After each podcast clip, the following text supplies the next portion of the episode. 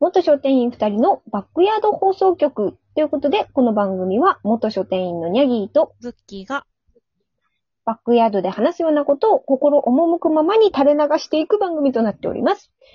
はい。ということで、はい。えっ、と、今回ちょっと順調なペースで収録ができている雰囲気を醸し出しておりますね。イエーイ、カモスぜ。カモ創生。何本取れるかが寛容になってきますが。ね。というわけで今回は、えっ、と、まあ、ちょっとさ、こないださ、夜にもさ、ライブ配信、まあ、ライブ配信という名の垂れ流し、えー、打ち合わせえ、ただの、ただのぐだぐだ話し合いってやつですね。をやったんですけど、まあ、その時に何の話するっていうので、いくつかこう話してて、えっ、と、まあ、じゃあ今回は読書遍歴の話をしましょうということで、まとまったような、まとまらないような。わかんないけど。うんまあ、それぞれの、ね、まあ、子供の頃、何歳ぐらいから本読んでて、どんな感じで読んできたかみたいな話ですね。うん。ですね。うん。行こうと思うんですけど、私なんか全然さ、子供の頃さ、正直本読んでないんですよ。ね、そうそう、この間ちょろって言ってて、あ、そうなんだって思った。うん。なので、なんかま、なんで、もうちょっと話の流れ的に私から喋っちゃうんですけど、ええなんかまあ最初に。、うん、絵本はさ、買い与えられるじゃん。 買い与えられるっていうか。買い与えられる。えっとまあ、子供の頃に絵本はあったうちに、うん。えっ、と、なんだっけ、あの、昔からあるさ、だる、だるまちゃんと、なんだっけ、天狗ちゃんだっけああ、はいはいはいはい。とか、あと、ABC の本とか、 ABC の本。えっ、と、あの、有名な、ちょっと私あれ、表紙が好きだったんだよな。ちょっと、著者の人忘れちゃった。安野さん、安野さん。あ、そうそうわかそうんないそうそうそうそう。ちょっとこの間お亡くなりになあっちゃっそうです、たそう。です。でもあの本がめちゃめちゃ私好きで、へえ。なんかすごい、なんか書き込む、まあ全然絵本っぽくない絵なんだけど。絵本っぽくないよね。うん絵だよね。うん。あ、でも子供の頃からあのすごい細かく書き込まれて、なんか木目調になってたりとか、なんかそういうのがすごい好きで、あの本がめちゃめちゃ気に入ってた、子供の頃。うーん。あとは何やったまあ、でも、うーん、あとグリとグラとかそこら辺の定番はあったかな。うんうん。うん、すごい、まあ、いまだにあるようなその定番の絵本はあったかな。あとはね、なんかよくわかんないけど、キャンディーキャンディーの何かを買い与えら、いろ、んなんか与えられた記憶があるんだけど、なぜキャンディーキャンディわーかんないなん。でも私、話の内容は全然さっぱりし、あの、覚えてなくて。てか知らない。そばかすの女の子がいる。るんでしょ。 そう。てか、あそこら辺なんだろう、ハウス名作劇場みたいな流れのやつ。ああ、はいはいはいはいはいはい。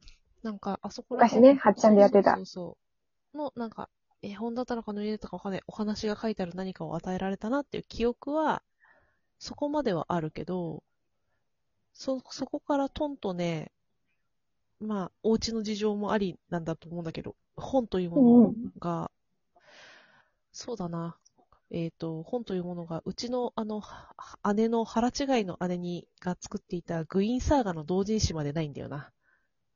だいぶ、だいぶ後ろだな、ちょっと。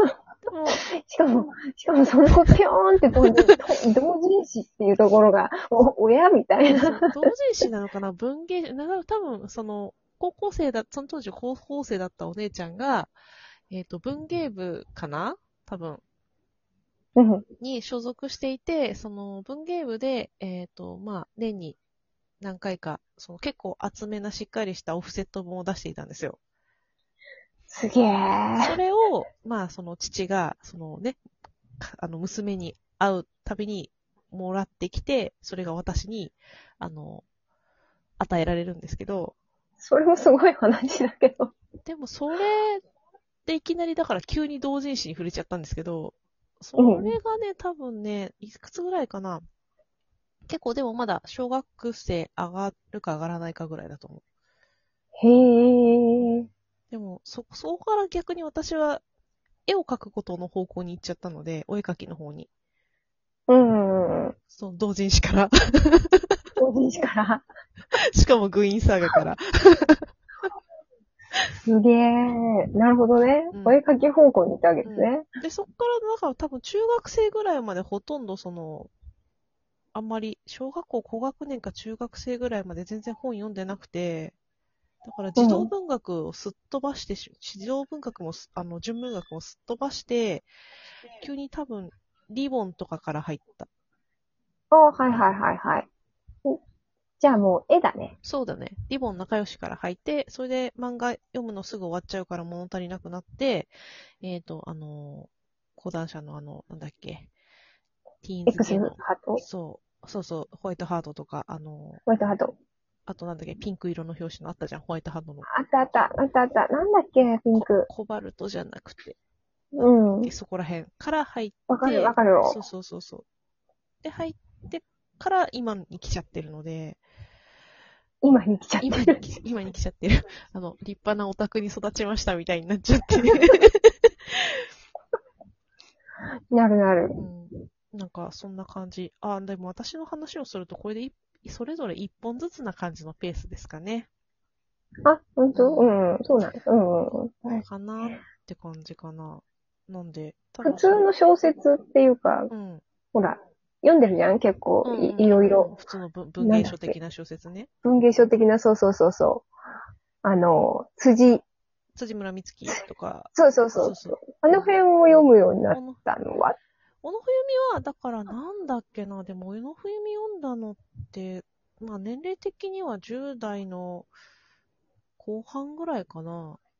多う分、ん。中盤か後半か忘れたけど、まあもう、アルバイトとか始めて自分で本を買えるようになった頃あに買っはいはいだはいから、はうん、そんな気がする。だからその、最初にその漫画がちょっと物足りなくなって、えー文庫本手出した時は、えっ、と、それ、前も、なんかその、ラジオの、あの、あれだ、ライブの配信の時にも言ったんだけど、その小学校の6年生の時の担任の女の先生に、えい。あー、そとうだね、全巻貸してもらったみそうたいそねう。、倉橋陽子の、えー風を道守備にっていう、あの、小丸、違う、えーホワイトハートかななんかそこら辺のシリーズのすごい長編、長編の、あの、文庫を借りて、読んで、何度聞いてもすげえ。うんで、そこら辺から、多分、なんかいろんな、なんか、そこら辺の時に何読んだかな、ちょっと思い出せない。本当に雑多にそれこそそこら辺のやつ読み漁って、もう何でもいいから読みたいって感じで、